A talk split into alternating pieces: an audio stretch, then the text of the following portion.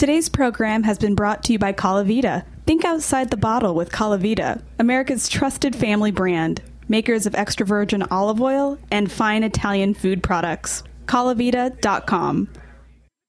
You're listening to Heritage Radio Network. We're a member supported food radio network broadcasting over 35 weekly shows live from Bushwick, Brooklyn. Join our hosts as they lead you through the world of craft brewing, behind the scenes of the restaurant industry, inside the battle over school food, and beyond. Find us at heritageradionetwork.org.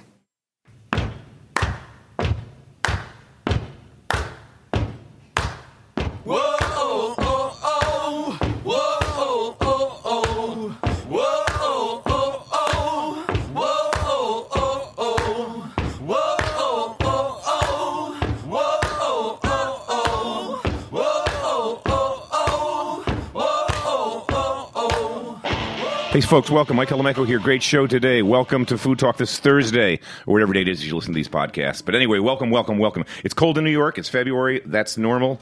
Uh, we've got a great show today. It's going to be a fast paced show. We're playing with all kinds of formats this half of the third season. We had Ryan Sutton, one guest, one hour a couple of weeks ago, and that was a blast. But this week's going to be a faster clip. I've got three great guests coming at you in the next hour. Um, my first guest is Stanton Barrett, and we're going to talk about CBD delivery methods. If you don't know what that is, stay tuned. And he's also just this epically cool guy. He's a stunt guy. He's been in like a hundred and some movies, and now he's in Colorado playing around with edible marijuana, but not to get high to make you. Well, we'll, we'll explain what it is in a minute. Um, and for him, I've got Alice Loubaton, who has been in the cheese and wine space her whole life. And you know, we had we talked about cheese and wine last week. I think we talked about cheese and wine the week before. Love that topic. Uh, we had cheese producers out here, so we're going to talk about Cheese Week in New York next week. And last is Ian Purkayastha. I can't even pronounce his name. He's going to pronounce his name for you. He's the kid's like 23 years old. He's got a huge import business. He has a book out called. Hold on, hold on. I have the book with me. Called drumroll. Truffle Boy because that's what he does. He sells truffles and other things. He's smart as shit. So anyway, a quick recap of the week. A big shout out to my boys at Kuma Inn. I got a text. I came to New York on Tuesday morning this week, and I got a text Tuesday afternoon from my buddy Brandon Webb. You know him, former SEAL team three guy. He was the lead sniper instructor for all of the SEALs. He's a badass. Been deployed a bunch. He's now he's a best-selling New York Times author and a digital media guy who runs SOFREP and a bunch of other things. So he, when your Navy SEAL buddy texts you and says, "Hey man, let's do dinner tonight. I got some friends I want you to meet," you're kind of like, "Really? I guess I will." But I said, "Dude, it's fucking Valentine's Day. Like Valentine's Day. Like who goes out on Valentine's Day? It's like the worst day of the year if you're a restaurant guy because." I mean, sorry for everybody that went out on Valentine's Day. I don't want to make you feel bad, but like if you're if you're in the restaurant business, it sucks because it's a night of deuces. First of all, which is like the twos, two. That's all you're picking up is deuces. No four tops, no six tops, no eight tops. It's all deuces. And then it's like I don't know. It's like cheesy. It's like heart shaped pink desserts and stuff. I don't know. And I'm like, how am I going to get a table? It's fucking Valentine's Day, but I got us in someplace. And who shows up? But his buddy Clint Emerson, who I'd never met before, but I'd heard about, former SEAL Team 6. If you don't know what SEAL, SEAL Team 6 is, Google them. They are the baddest motherfuckers on planet Earth. The guy's a nut. 20 year SEAL. He's retired now. Um, you know, I boxed. I've got a couple of black belts. I do open water swims, swam around Key West. You name it. I've done all kinds of shit, so I consider myself kind of like my own mini action hero. You meet these guys, you aren't shit. SEAL Team 6. We had a blast. We went to Kuma Inn, ate, and then we went out to some bars and drank too much. Um, he's also the author of 100 Deadly Skills, which is a really funny book. Um, and then last night was a great wine tasting at Rouge Tomate. Uh, Pascaline arranged it, as uh, well as who's the importer? Jenny and Francois. Uh, Damien. Damien was in. He's a Loire Valley producer. He's doing great stuff with Chenin Blanc, with Cab Franc, and with Côt, also known as Malbec. It was so much fun. Love Pascaline. She's a master som. There's only 122 of those, and 22 women who've been able to do that. Um, so so far, it's been a great week. Tonight I'm getting pizza at Roberta's, so it's it's gonna it's gonna be a good night tonight too. Anyway, let me introduce you to my next guest, Stanton Barrett of Ojai Energetics. Um, by way of background, he is. I mean, this guy is like talk about action hero shit. A stock car driver. He's raced all over in all kinds of stock car stuff. I mean, Talladega? Yeah, Talladega. Talladega. I mean, holy shit. But as if that wasn't enough. I mean, I want to add, like, you have so many careers. So he's a stock car driver, but he's also a stuntman that's been in 200 films. His dad was a stuntman. Paul Newman is your godfather? Yes, that's correct. That's so cool. so just before we get to Ojai Energetics, I guess so. Your dad was a stunt guy, and that's what led you to like the same kind of career path. I mean, Yeah, basically. Yeah, thanks for having me on the show too. Uh, yeah, he was a stuntman, uh, director, stunt coordinator, and kind of grew up around the business. But I grew up around a very athletic family. My mom was a, a World Cup skier, Olympic skier. My grandpa coached the U.S. ski team. She was the youngest woman to win a World Cup medal until the God. Vancouver Olympics. So I grew up around this crazy athletic family. She's done four Ironman triathlons. Whew, uh, the full Iron Man. That's two, that's two insane. in Hawaii, two in Invitational Japan. Finished second in her class in Japan. Uh, she's quite Beast. quite an animal. Beast. She's a yeah. so when you go out with your mom and she's uh, seventy and can hang on a mountain bike pretty well, usually That's you grow up with some t- tough That's- genetics. That's so freaking cool. So we got into stunts kind of on accident, I guess. So my brother and I were racing uh, motocross um, from a young age on a factory KTM team and raced professional and ski raced, uh, you know, at high levels and mountain bike, everything. So when movies went from more Western and car to more extreme sports, uh, my dad's like, well, I might as well hire my two kids because they can do six professional sports and I don't have to hire 20 stunt guys. So I'll try to get rid of these kids sooner than later. No, but uh, so that's kind of how we got into it. and, cra- and crazy stuff. I mean, I was reading some of the stuff. Like there was, I don't know what magazine or where it was, but there was one stunt where you're on a motorcycle on a rooftop and you had to like land on one roof and then another roof, and you're dragging the camera behind you, and like, and ideally these things work when everything works, but suddenly the camera is unattached and shit goes south, and Yeah, What? that was a that was the funnest day. But yeah, you're you're you're dealt with a lot of different crazy scenarios. Yeah, I was jumping buildings in downtown LA. Uh, had a big, uh, they call it a Vista Vision camera. It's about a hundred pound camera package on a motorcycle, jumping from one building top to another, and then thankfully it didn't break on the transition of a big gap. Uh, it broke from one top down to another about 20 feet. Um, uh, and the camera broke off and pulled me off the bike because I had a battery pack on my back. Uh, broke broke 11 bones in my foot. And and you so you bro- and and that's your left foot, which is the foot that you need for your clutch. uh, that's the brake foot and clutch, yeah. I mean, not that you don't need both feet Yeah, in yeah. everything, but yeah. And then like so, and you broke like how many bones? Like this, like this, a hundred, Uh, it's about 72, I guess. and big ones like Yeah, the, the femurs. and- femurs, legs, ribs, God damn, how old are you? collarbones. Uh, 44. Brother, you look great. 44 Yeah, years thank old, stuntman. So tell me about, so, you know, 420's coming up. So I'm being like deluged with 420 ideas from this whole community. And I've had people on here that are, you know, this, the whole, you're not in that space, but the whole legalization of edibles is kind of expanding. The last election it expanded. Um, I know people, and there's certainly an underground in New York of edibles that is percolated up. Everybody knows about it. Um, you're based in Colorado? Uh, no, we're actually based in Ojai, California. You're going to California. Yeah. Oh, which makes sense. The name Yep. of the, the, the name of the brand. yeah. So tell me about tell, tell me about CBD. What what is it? Because I mean, I don't want to.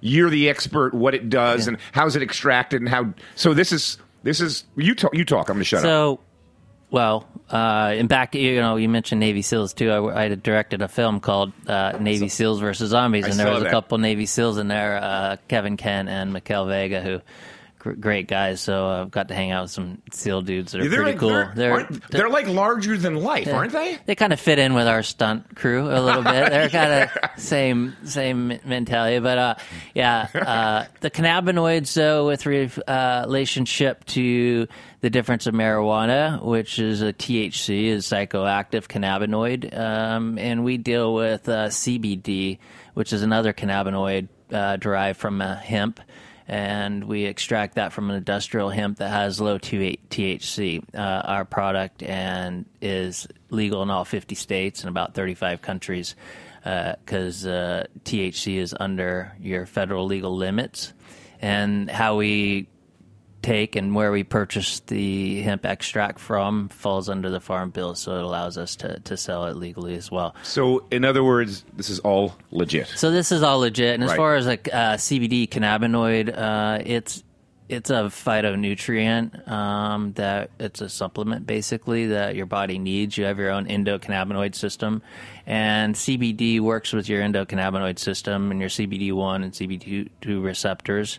Uh, works with your uh, neuroreceptors as well, and gets the. It's kind of like the your body's the engine, and it's the fuel to prime your body and get it working. Uh, Talk about some of the effects because it's, it's really interesting. It's kind of had this broad application from helping people trying to quit drugs or quit alcohol to mood swings or depression. How, what does it do? Like, how's it working in the brain? What's it tinkering with? Primarily, it, it, the best way to look it up is look up and just search online the endocannabinoid system, and you can look under that and see what your endocannabinoid system supports. It supports all those things that you're talking about. So it's really uh, a reflective uh, element to supporting your cardiovascular, your brain function, your kidneys, your mood, your uh, different hormone levels. Uh, it's pretty fascinating when you start research. I give people the task like just look up the endocannabinoid system, read about it, understand all the systems that supports in your body and generally most most things that humans deal with is a deficiency in their cannabinoid system and when you take CBD you just prime it and you fill your body back up with the nutrients it needs so your endocannabinoid system can work and then you'll understand how many things that is really influential on supporting in your in your system it's uh when did you start the business uh, Will Kleidon, our founder, he started it in 2014. Uh, pretty damn new. Yeah, it's pretty new. I was very foresight with relationship to innovation and getting patents in the space. Uh, on especially we have, we have a lot of different patents in space, but the most important one is how we deliver the cannabinoids into your system. And, how, and so, how do you? You brought me we brought you the coconut oil, okay. and then we have the elixir drops, which uh, I've seen that in the your, in the when you go to the website. Yep. yep.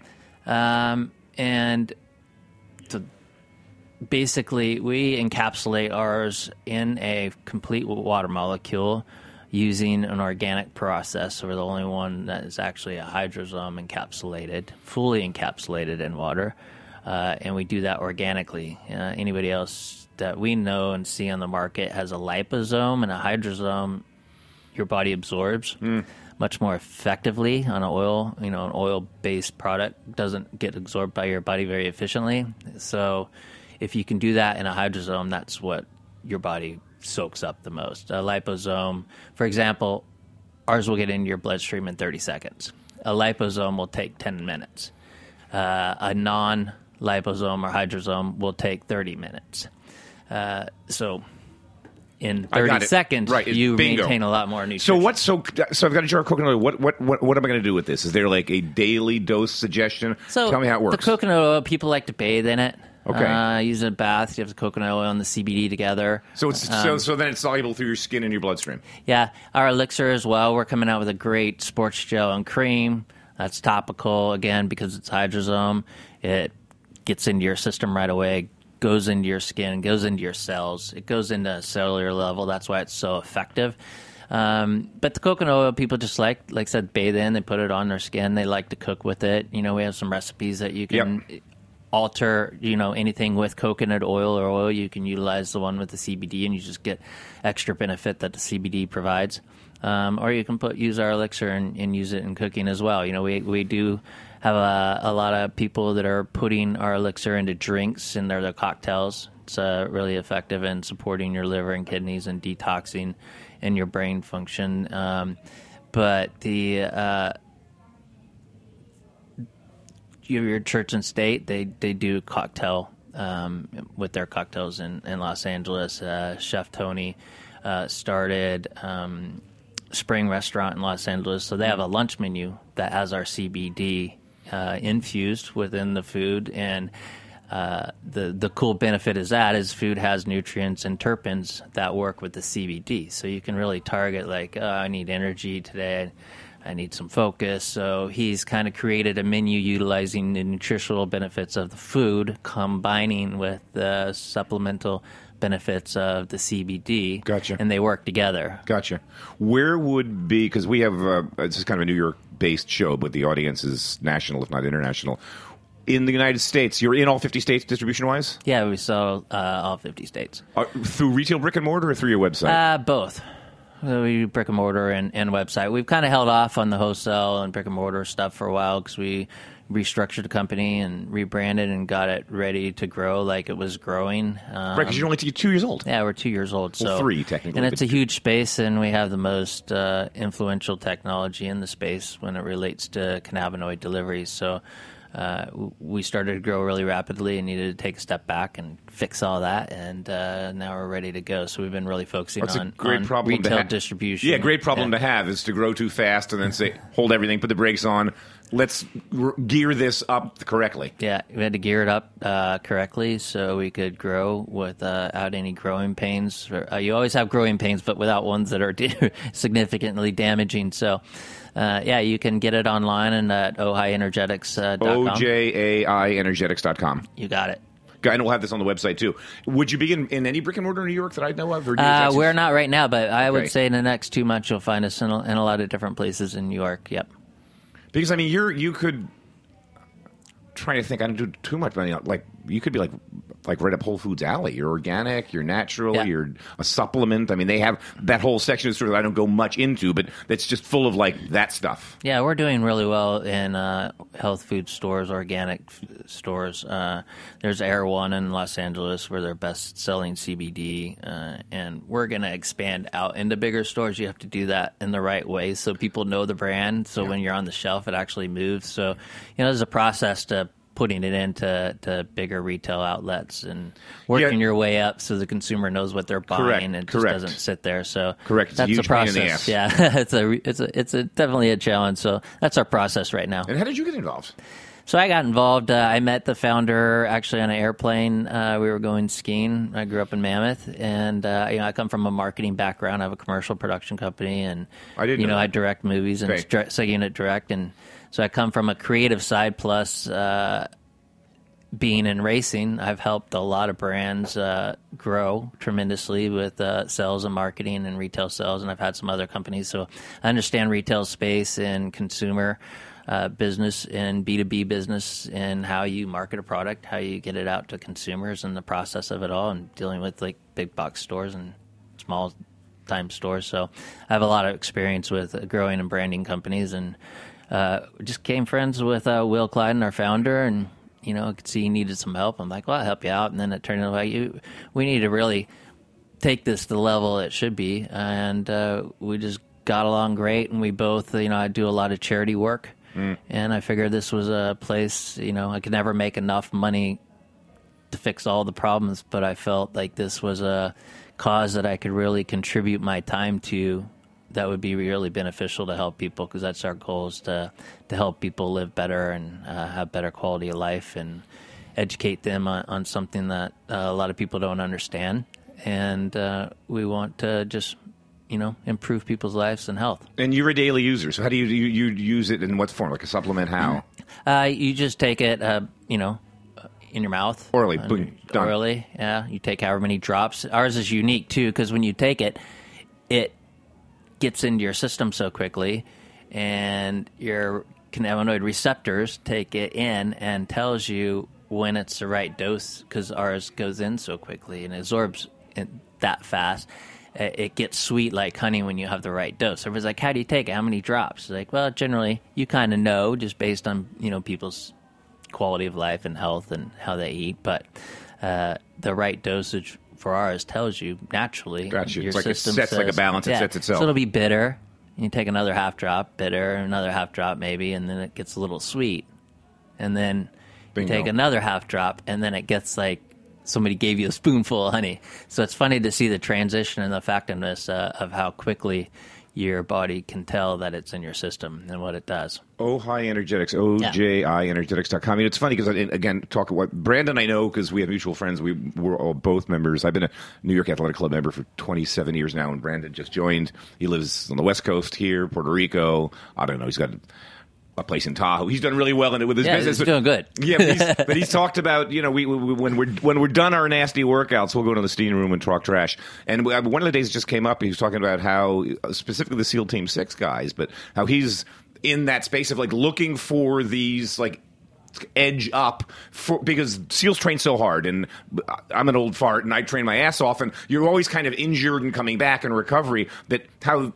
this it's like standard orthodoxy that seals particularly in seals team 6 guys are constantly taking these crazy barrage of supplements because they need that to recover from the workouts and from the constant injuries that you get I mean a guy like you that's doing stunts and racing it's you must feel that difference Yeah, it's been really helpful in my life and quality of life. Uh, and you know, can't talk a lot about on the radio what what the benefits are because of the FDA stances, but um, it's definitely improved my quality of life significantly. And it's uh, it's a great product. Like I said, it has no psychoactive effect. Uh, it gets you into flow state. So somebody like a SEAL that is training or a sniper, uh, they see uh, great results in focus in flow state, and a lot of people know what flow state is. Yeah. Uh, like when you're boxing, you're in a zone. It Yep. helps you get into flow state. Um, uh, it's really effective uh, in recovery as well. You know, I could use it today. We, we did 45 minutes of cardio yesterday, and then went to the other side of the gym. We did an hour and 20 minutes of high impact lifting, no breaks. And I went to the pool today to, so I actually took an aspirin, which I, after the workout yesterday, I took a fucking aspirin, which is the first time in my life I've probably done that since like I'm post marathon. And I went to the pool today to swim, and it just hurt. I did like a mile and a quarter, and I just, fuck. I was by myself, and I'm like, everything hurt. My high hamstrings, my shoulders, my back, my all the things that we were doing because we did a whole a full. We did legs and upper body and back and chest, and uh, so this tonight's going to get used. Yeah, you, you you should take a, a soak and a bath in that, and you'll love our uh, sports gel. When we get that out, we'll we'll send you some right away. Do that. Thanks so much for coming Shell's on. phenomenal. No, pleasure, pleasure. So, what a cool life you've had, man.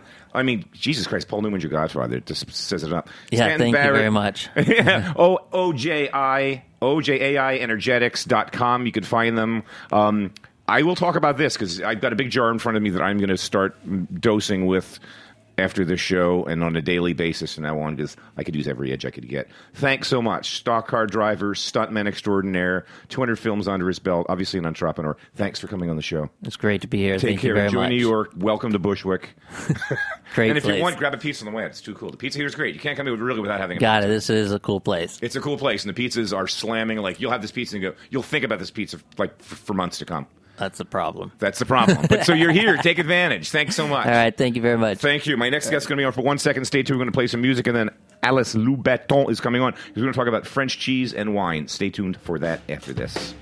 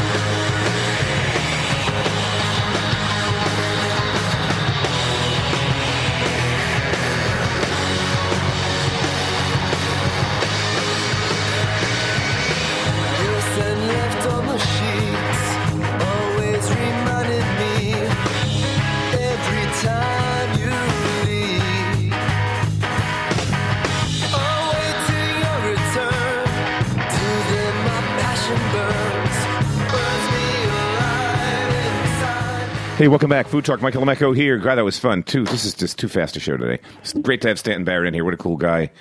Paul Newman as your godfather. God damn, does it get any better than that? Holy shit. All right. All right, enough of that. Alice Louboutin's in the house, and this, is what I'm talking about shoes. There's a famous shoe, Louboutin. Something like there's almost spells like that. Um, Alice and I share one thing in common, sort of in a weird way. Alice, at one point in her life, graduated from Bryn Mawr College in Bryn Mawr, Pennsylvania. Yes, I did. And when I was in high school, during part of my misspent youth, Actually, my whole youth was misspent. Most of my life, I think, has been. But at one point, one of my jobs was I was a cook in the dormitories for Bryn Mawr College. Which dorm? Don't ask me, man. That was like it was like 1971 or two, and I just remember like like working in Bryn Mawr College, thinking like, what is all these smart kids, man? This is something. So let's talk first and foremost, Alice. Cheese Yes. Week in New York. Talk about it. How, how is this like the first ever? Is it the tenth, and I missed the last nine? Uh, no, it is the first in New York. Ooh, I feel good about that. Okay, Yes. that's good. Um, last year in Paris was the very first cheese day. Uh, and it was a great success. They actually had to turn people away. Wait a minute. In Paris, they had a cheese day. I thought like every day was cheese day in Paris. Well, you What would think hell? so. in any case, they decided to put the spotlight on cheese and fine wine and spirits and so forth. And obviously, there was a need for it, even among the French, because it was a great success. And so the gentleman um, who had started Cheese Day Paris said, wow, we should really take this to other cities. And of course, he chose New York first. There's, there Thank- will of course, be, of course, of course. I mean, but I mean, hello. New, knowing that New York Yes. is so much bigger, it couldn't be a day; it had to be a week. Okay. so it became Cheese Week. And wh- who's how who's participating and how? Are there restaurants? Are there chefs? Are there retailers? A, a little of all. Uh, you've got uh, most of the maîtres cuisiniers de France. That is, uh, oh, I know who they are. But you the know who they are. today don't want that. Right. These They are don't. these are chefs who are either cooking in the French tradition Yes. or are French themselves and are based in New York. Some of them very famous restaurants that you would know. Let's name one, Daniel Boulud. Who's probably the right. most famous of the group. And there are other very, very fine master chefs in the group. And they have a chapter of the Maître Cuisinier de France here in, uh, in the United States, in New York. And they have agreed uh, to highlight, to feature cheeses and cheese based dishes next week from February 21st to 26th in their restaurants. What if I walked into Murray's Cheese on Bleecker Street? Would, would I notice a display? Would I see Oh. Okay. something different? So and it's not just Murray's- Murray's because Murray's is also now Kroger. Basically, it's like kind of one big animal. But it's okay. I mean, Rob got paid. Whatever, it happens. That's the way it goes. Um, so Murray's Cheese is doing several things. Uh, every day next week, there will be demos from 3 to 6 p.m. Upstairs in that demo space. Right. And then there will be nightly pairing specials at Murray's Cheese Bar because you know Murray's Cheese. Next door. A few doors down is Murray's Cheese Bar. Um, so there will be French cheese and wine pairings in addition to the regular menu. Not only that, Stefan Kondler, who is the owner and winemaker at Chateau Tourille, of the Languedoc, Yes. um, is one of the sponsors of the wine sponsors of Cheese Week, and he is actually going to be present next week in New York, and he will be um, there at Murray's Cheese Bar on Thursday, the twenty third, from five to seven p.m. So he will be pouring the wine for that special cheese and wine flight. And isn't there? I had somebody on here a little while ago. It's kind of like I thought it was a pop up, but it isn't. There's like a new French. There's a cheese store on like Spring Street, Spring Street called. 41 Spring Street to be exact. It's really cute. It's in that section of Nolita, Yes. just north of Little Italy. It's I'm- between Mott and Mulberry. between Mott and Mulberry on the Right. north side, mid block, and it's really kind of a cool space. And it's very cute, and the name is cute because it's called the French Cheese Board, yep. which is a play on words because the, the organization in France that sponsors it is the French Cheese Board, the official trade board. So it's it's very cute. It's a beautiful space. Yeah, it's beautiful, that's right. I think people should really go in and discover it because you can buy cheese there, you can taste cheese there, you can learn about cheese and cheese making. It's it's very cool. Yeah, and it doesn't. It's not like cluttered. It's not like you're walking in. and There's aisles of cheese. It's Oh, no, like no, no. they were only selling like six or seven varieties very of cheese. curated. They, yeah, they bore down very deeply. Yes. Um, and then there's like people there are super. What did you bring? You bought a ton of cheese, and I, we, there's okay, nowhere where you. so speaking of Murray's, Speaking of I was there just a few hours ago, Okay. and as a matter of fact, the guy behind behind behind the counter when I said, "Oh well, you know, I need um, I need this for a wine and cheese tasting that I'm doing with a radio talk uh, host." He said to me, "It's not wine and cheese, madam. It's cheese and wine." Okay. And I said, "Okay, we're in Murray's." We're in Murray's. Right. And so he gave me this wonderful assortment. We consulted, and I think that the cheeses are, and he said, do not put these in the refrigerator. Of course. Most people don't realize The temperature they're supposed to eat cheese. Yeah.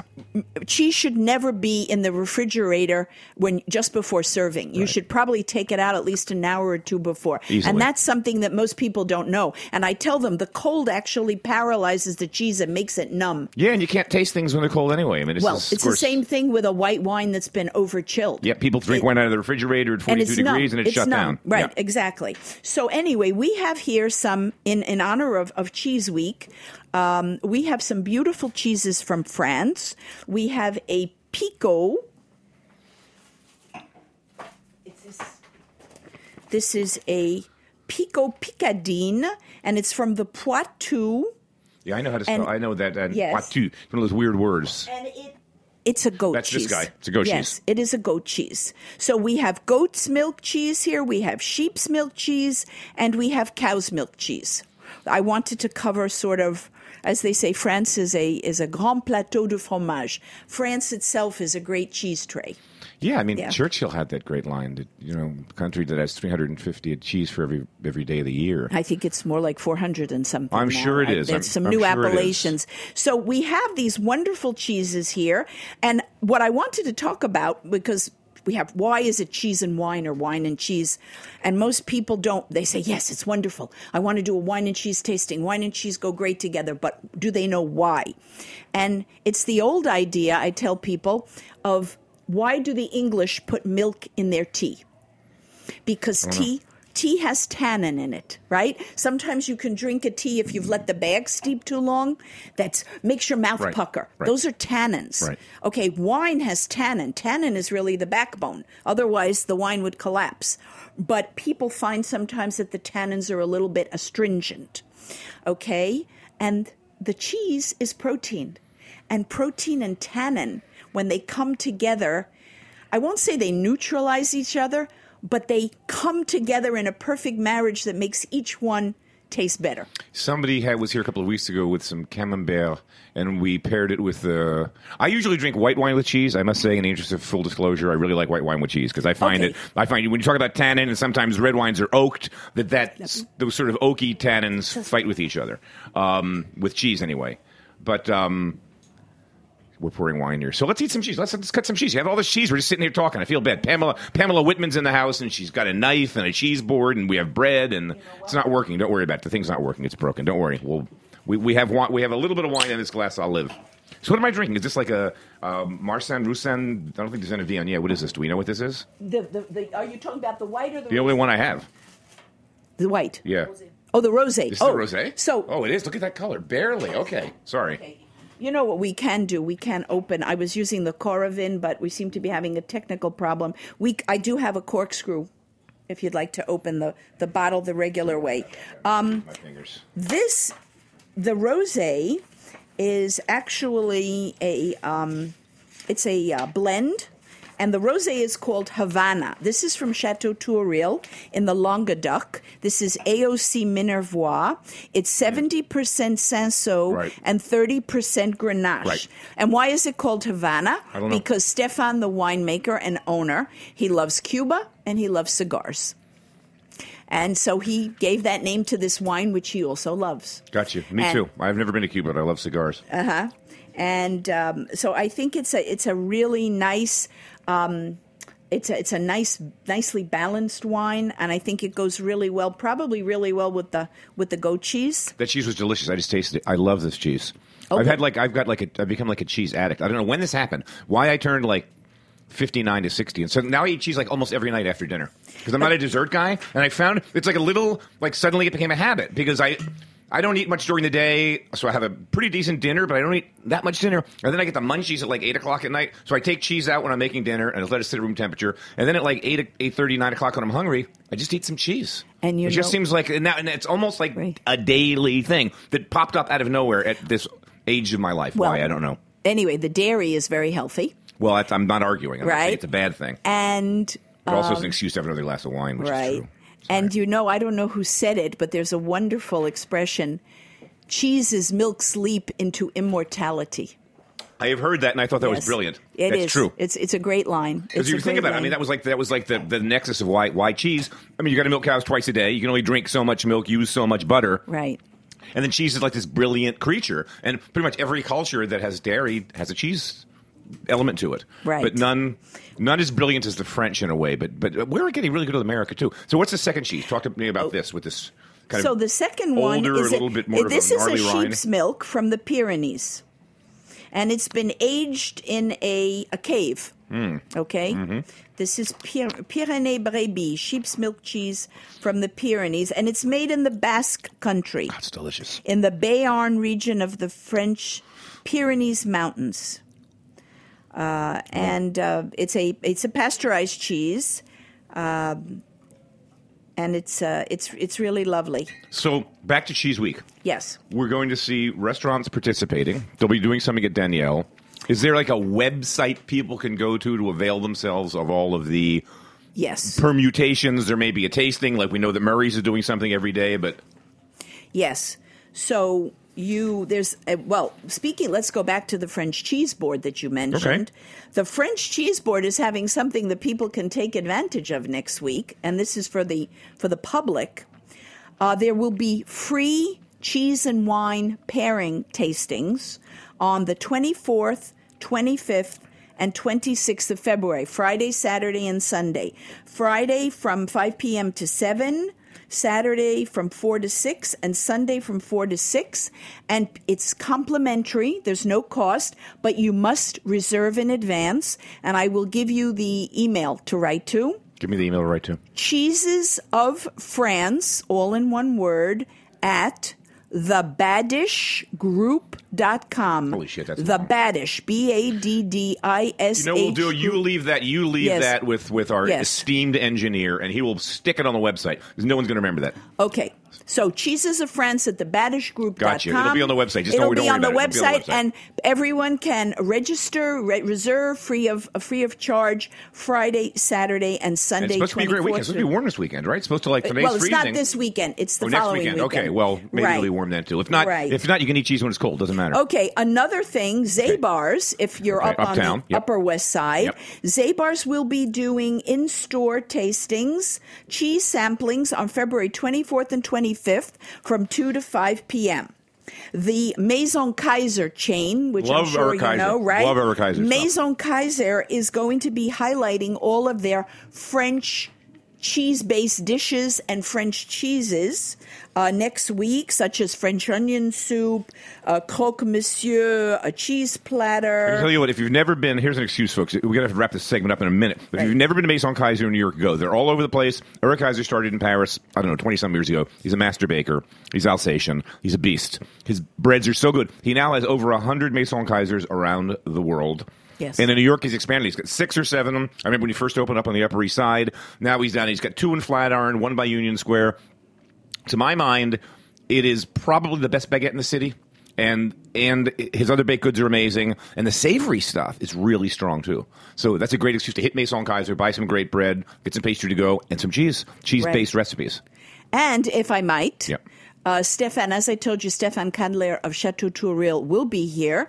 And on Monday, uh, February 27th at 7.30 p.m., he's doing a special winemaker dinner at Madison Bistro at 238 Madison Avenue. And it is a special four course meal, which will be created by Chef Claude uh, Godard, who is one of the maître cuisiniers de France.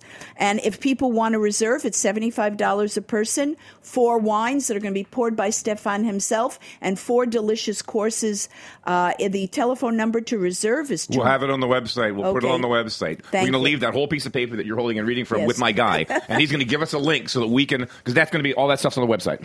Bingo. We'll just go to the website, folks. Celebrate cheese. You know, I have become a complete cheesehead. Tia Keenan was here a few weeks ago. I love Tia Keene and Aristo. She has a great new book out, The Art of the Cheese Plate. You know Tia?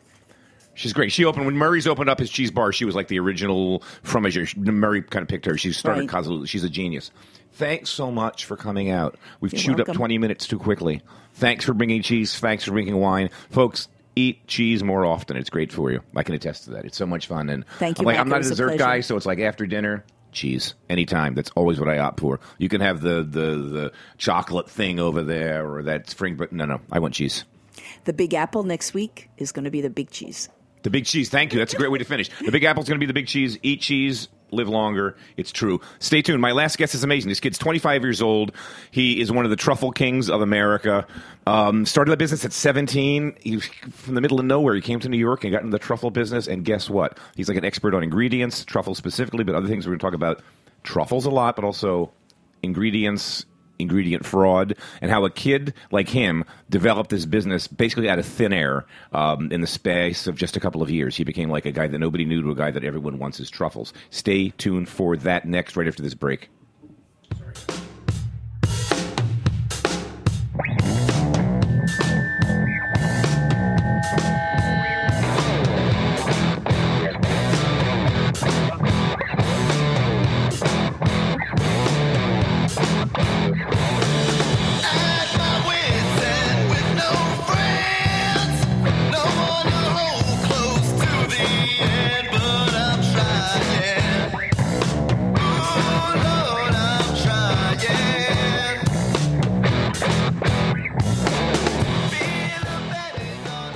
Folks, Mike Colameco here. Everybody knows that great cooking really starts with great ingredients, and these days we have so many options to choose from. Well, I go back to the Colavita family brand for years, and there really is a Colavita family behind this brand. I got their story long after I started using their products. Back in the mid 80s, when I was the chef at the Ritz Carlton here in New York City, one of the things you can do as a chef is order your own food. You do the purchasing, and we switched olive oils to Colavita. Uh, when I had my own restaurant down in Cape May, New Jersey, the Globe, for years, that's all we ever poured at the table. That's all I ever cooked with. And then when I started my PBS show in 1999, I thought, you know, if I'm going to look after underwriting and funders, why don't I go after products that I, I actually use at home, that I actually cook for my family with and in my restaurant with? I've been working with them for 15 years with the PBS series and now with Heritage Radio. The Colavita family goes back generations in Italy. They make their olive oil from great sourced olives, traceable sourced olives, just south of Rome in Molise province, Abruzzo, which is where my family hails from. Since then, their families moved here, so there's Colavitas living in Rome, Colavitas living in America. It's a great, trusted family brand. It's the olive oil I use, and I'd recommend you try it as well.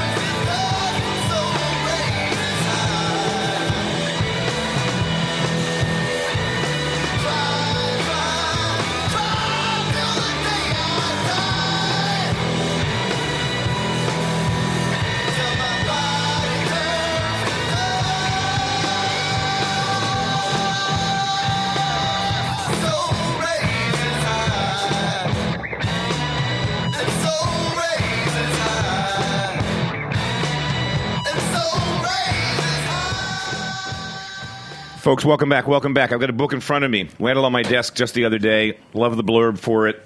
Um, it's called Truffle Boy My Unexpected Journey Through the Exotic Food Underground. Ian, pronounce your last name for me. It's Purkayastha. I'm glad I didn't do that because I would have never gotten that. So, this is a crazy, crazy story. Talk to me.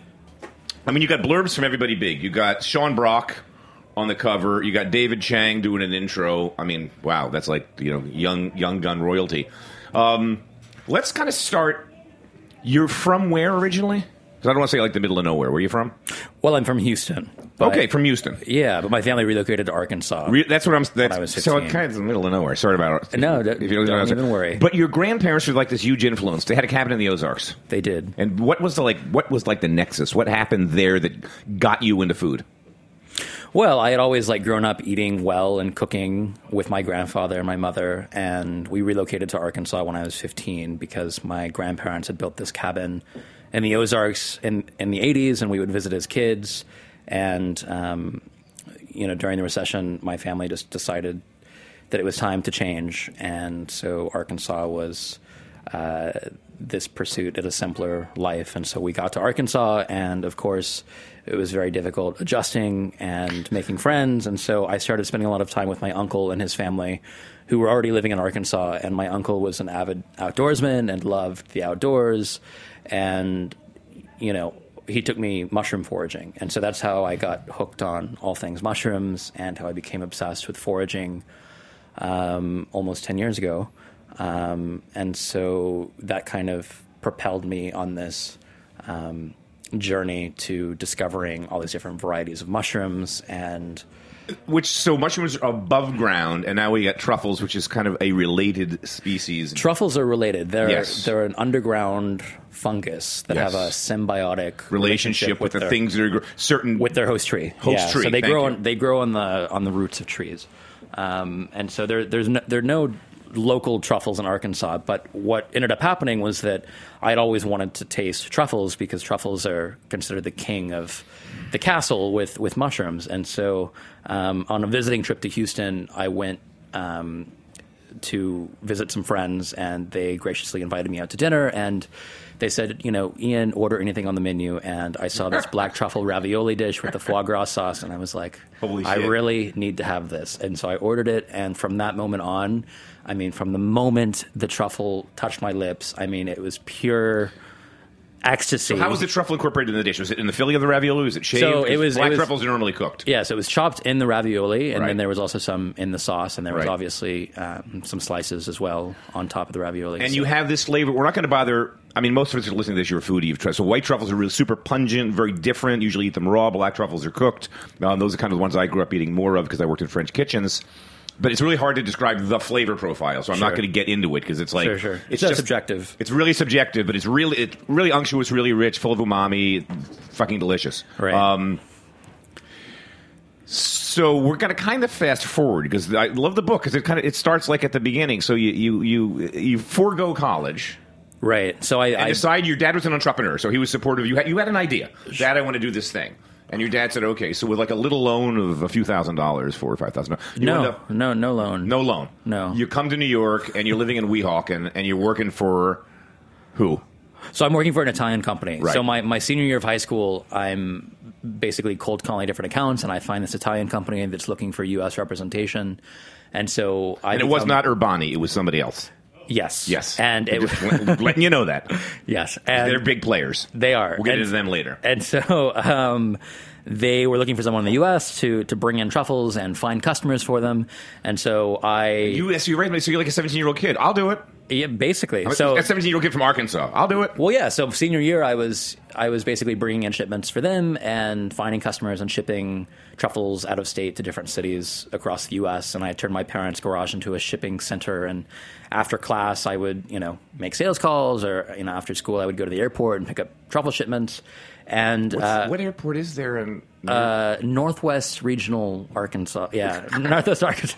That, that, that's- Sorry, I have not had the pleasure Yeah. of um, of uh, So- entering or exiting that right. airport. So with the profits that they had made my senior year, they established an office, a small office for me in Newark, New Jersey. And so which after, is if you if, if you've never been to Newark, folks, it It's charm. It's very- filled, very delightful. Tidy little picket fences and Victorian it's houses great. and green lawns and neighbors that wave to each other Right, from yeah. across from front People are porches. just so nice. Yeah. Um, and so I moved, and I, you know, I told my parents, you know, this is something that I really want to do, and you know, I think I'm, I'm so fortunate to have parents that allowed me to like move to New York with no job and no, well, I guess I had this job, but I mean, no, um, no no plans for college. I mean, of course, No, they, that's they tough. wanted. And you're also are your parents first generation or uh, second generation? my father's uh, Indian, so yeah, he moved. And I don't want to make generalizations, but I mean, a lot of times, you know, like Indian parents, like Korean parents, Sure. like, no, dude, college, Well- well, that was- postgraduate shit. We, you're going to be one Sure. of three things. Well, that I mean, that was you know, yeah, I mean, that was something that my parents had always established early on. But I think that, um, you know, once I started selling these truffles in high school, and Right. like You once took- they realized right. that this could be something interesting, they let me defer college and move to New York and. You know, kind of go my own way, and it was. Well, it when was we say move to New York, we're going to have to put an asterisk on that because New Jersey, Thank you. and I hate to shit on Jersey. I got a house in Cape May, whatevs, folks. But the difference between living on this side of the Hudson and that side of the Hudson, a- it's a huge difference. It's, It's- market. It's only separated by a couple hundred yards of the Hudson River, but culturally speaking, it may as well be. Well, it's like that New Yorker cartoon, actually, sort of. But anyway, we won't get Sure. into That's an old cartoon. So your first apartment was this like Verstunken three. Third floor walk up in some shithole building where the guy smokes cigarettes. basically. I mean, you know, it was a nice family, but uh, but yeah, I mean, I was living. He's in the book. I- I, I, was living. I was living in the attic apartment, and you know, I knew nobody and had uh, no money and no friends, and it, it was bleak for and the you next didn't know anybody years. here, and so I mean, you got balls, brother. So, so I'm reading the book, and I get to like in the beginning of the book. So you're in a crappy apartment, and you're, you're gazing across the Hudson longingly at So Gotham my City. well, my my street actually overlooked. The Manhattan skyline. I mean, Yeah. it was beautiful. Yeah, it is. And every night I would be like, "Wow, Yeah. it's so pretty." Be nice to one be day, one day, one day, and then maybe I'll and go. then like your first calls are like cold calls, and you're not just. I mean, you're walking. I, So- so the very first. it's not day- easy to get into per se. It's not easy No. to get into that kitchen. You're up in the Time Warner building. Sure, everything was hellish. I mean, the very first day I cold called, I had a little rolling Yes. bag filled with truffles, Yes. and my very first cold call was per se. Right, where basically you're lucky you didn't just get thrown out the window. Well, I mean, they were basically like, you know, who the fuck are you? Right. Um, and they didn't buy anything. But Who was the chef um, then? Benno. No, he had just left. Okay. it was still Eli. Okay. Uh, and then my second stop was Le Bernardin. Okay. same story. Have fun. Just down the street. just down the street. Third stop was Daniel. Okay. Right? I'm hitting all those uptown restaurants. Yeah. And then I go downtown. I go to Momofuku, same story. I go all the way to Brooklyn Fare, same story. Um, and then I make a couple more calls, and you know, I had spent fifty dollars on cab rides. And to me, at the time, that was just so much money. Yeah. And so I left defeated. You know, I took the train from Port Authority back to my um, my warehouse in Newark, and I fell asleep, and I I you know got into this daze, and I woke up right at my warehouse, and so I hopped off the bus and started walking to my warehouse with this bag full of truffles, and that's when I got that's This when I got jumped. So if you didn't think his day was bad enough, so his first day, folks, first day, welcome to Gotham City. Per se, no thanks. Repair, Bernadette, no, No. thanks. Daniel, no thanks. Mofuku, no thanks. Brooklyn no thanks. Falls asleep on the bus from the Port Authority. And if you've ever been to the Port Authority, It's- that's depressing too. then you get on one of those shit buses on the way to Sure. Newark. Sure. Wake up. You're walking back to the. Well, my ware- my warehouse was actually um, it was above a methadone clinic. So, so my so my parents had actually advised me to skip that direct stop in Take the front next of stop. Yes, take the that. next stop, Yes. and and that that was the wrong choice. Obviously, So you're walking with your briefcase full of thousands of dollars of truffles, and suddenly you notice that there's four or five kids on BMX bicycles circling around you. You're not from the city, so instead of having your little radar go off like shit's to happen, I better start it or something, Right. no, you find yourself like suddenly knocked on the ground with kids grabbing your cell phone, your wallet, and your bloody truffles dumping the truffles into the street. rolling around on the streets of Newark. Yeah, it was pretty bleak. Um, cars are going by. I mean, Running over some running over the the, truffles. I mean, they're they're being turned into pate on the So, on you, the so cement. this is like the worst moment of your life. So let's fast. when did things start to turn the corner? Let's go like forty pages into the book. so at some point you get some three sales. years, three years down the Three years, yeah. that long? Yeah. Okay. All right. It took a while. I mean, honestly, you know, I was paid on commission only, so every sale Ooh. I made Ooh. was, you know, five percent in my Yeah. pocket, and it got to the point where the Italians were like, you know what, you're making too much money for a 19, 20 year old, and Fuck you. We'll do it ourselves. well, I mean, it was kind of like an insult because it's like I am living this really depressing life, And you built a I'm business not- for them. I'm I've built this company, Right. and yet I have no money, and I like can't afford to go out to any of the restaurants I'm selling to. So that's when I realized something has to change, and so for the next eight months, I started, you know, devising a way of getting out of there, and eventually, um, I did, and um, I started my own company, and um, now it's almost five years old, and um, And you're selling everybody. yes, we sell to All the places we're just talking about. Um, for the most part. For the most part, there, there, w- there's like one on that list that I won't mention. That doesn't I, matter.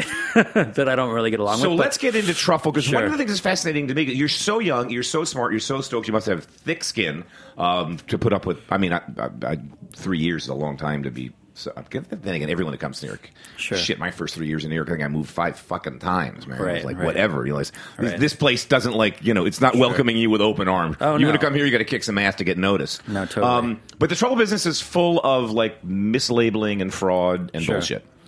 I, so I'll flash back to when I was the, uh, a kid at the CIA. So I'm like a broke kid from Philly. I'm at the Culinary Institute of America. It's 1980.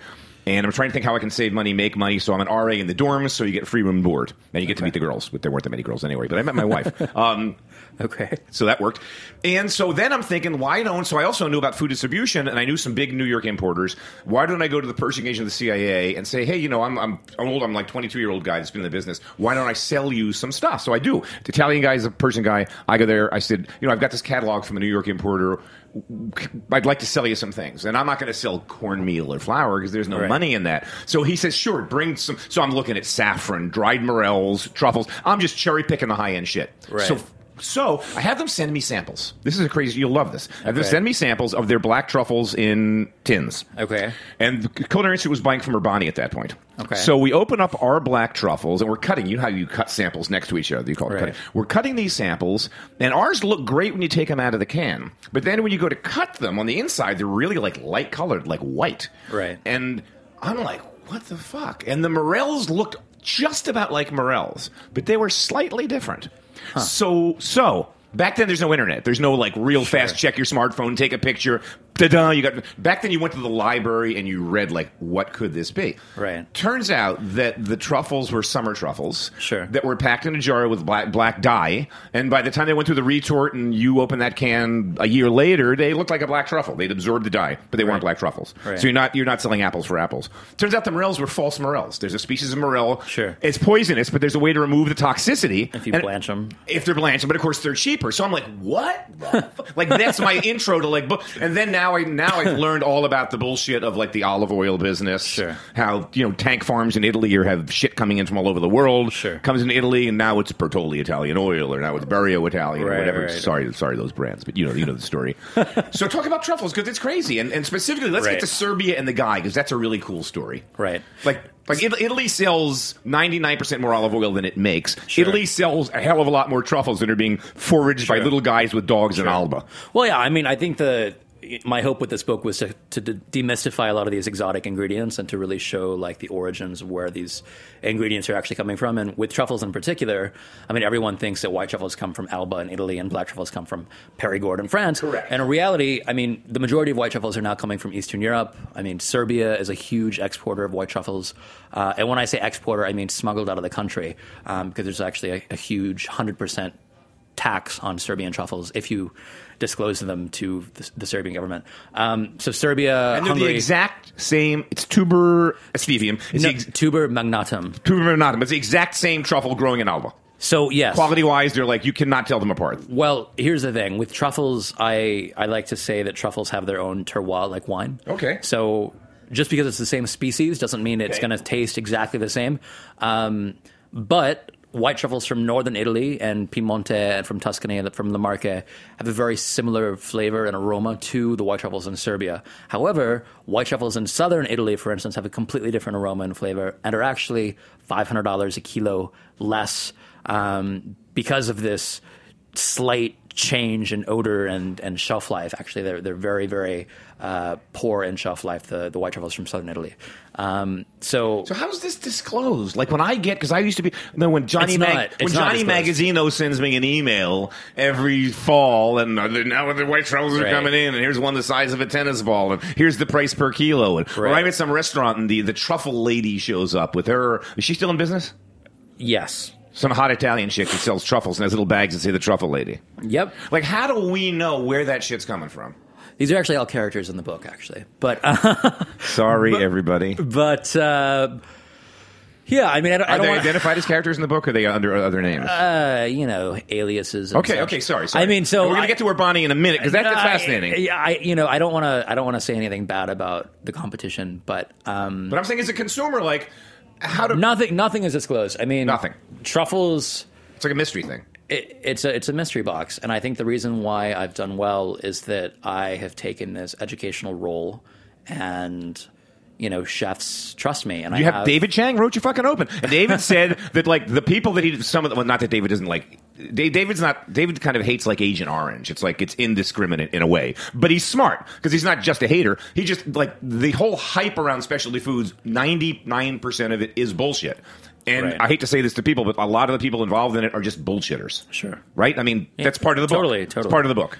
So you've gotten the chefs got you had to earn their trust by coming in that back door and explaining shit to them that they may not have known. Sure, but it's also walking a fine line because it's like with some customers, you know, some chefs don't want to be taught anything new because they're know they are in this exactly they're in this position where they know everything there is to know about ingredients and like who the fuck are you to tell them different. Most chefs. And so, um, and so, yeah, I mean, there, there, there are passages in the book that, that go into this, um, and and like, you know, in my day to day business, I try to cater to, you know, a younger generation of chefs because, um, in my opinion, this younger generation of chefs are more more willing and more open to learn about these ingredients.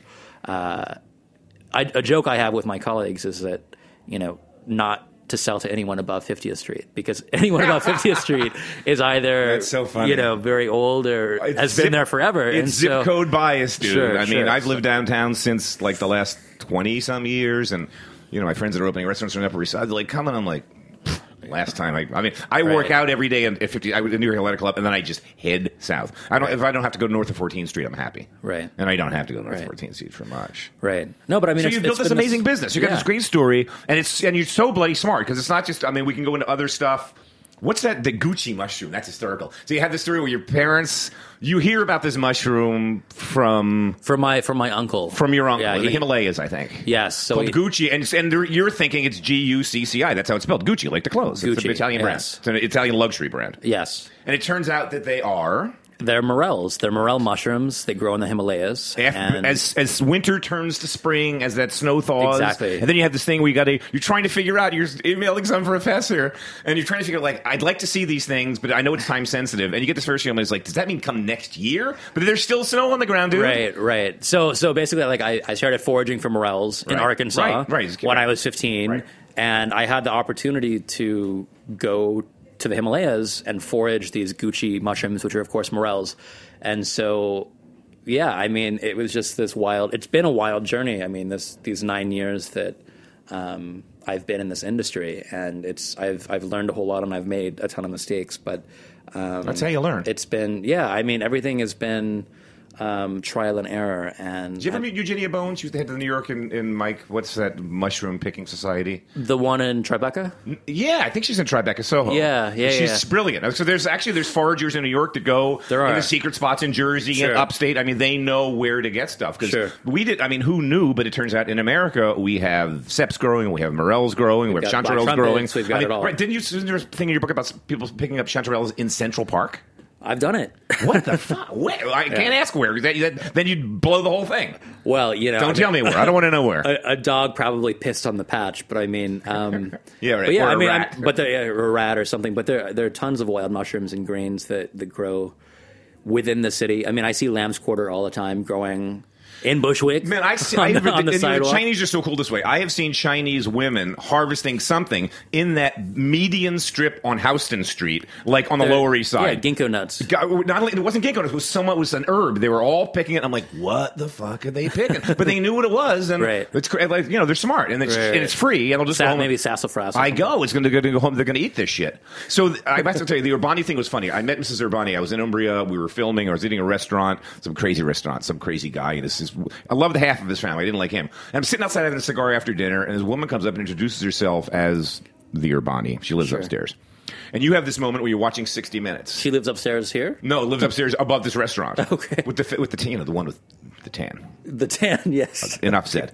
So you have this 60 minutes thing where you're watching 60 minutes and you're just like with Lesley Stahl and you're going, holy shit. Because, and I'm not, I mean, Urbanis are huge. They're kind of like royalty or whatever. So I'm not going to, I'll probably, if I say I- anything more, I'll probably die. Because you, I, can- I you can see I- my window from I the cannot. helicopter. I cannot disclose anything. over but read the air. book. We'll just say read the book. read the book. It's page something or other and it's really, really funny. Totally. Well, congratulations, man. So this Thank is a great you. read because.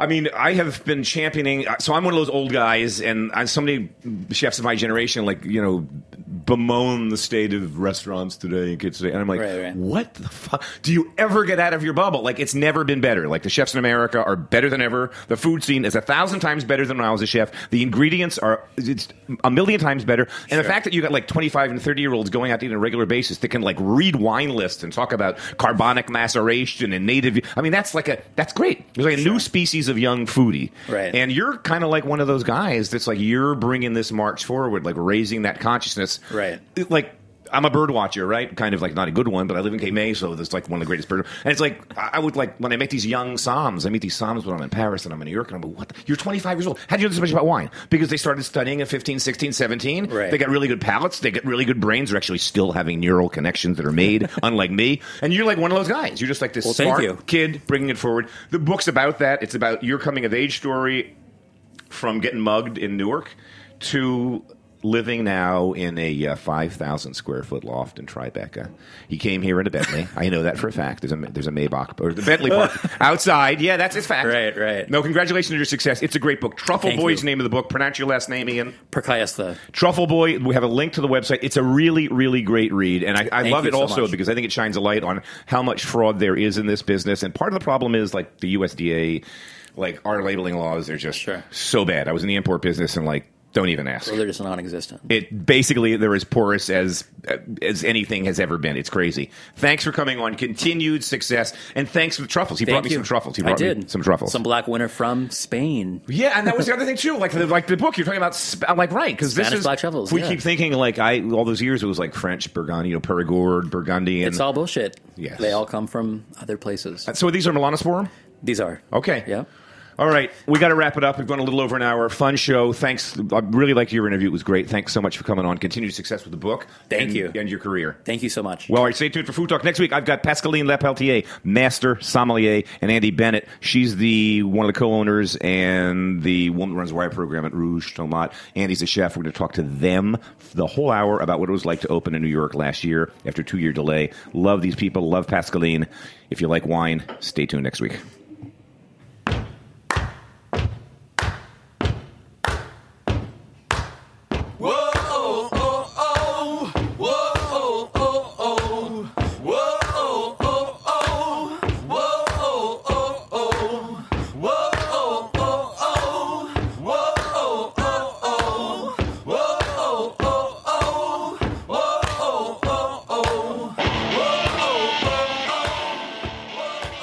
Listening to Heritage Radio Network, food radio supported by you.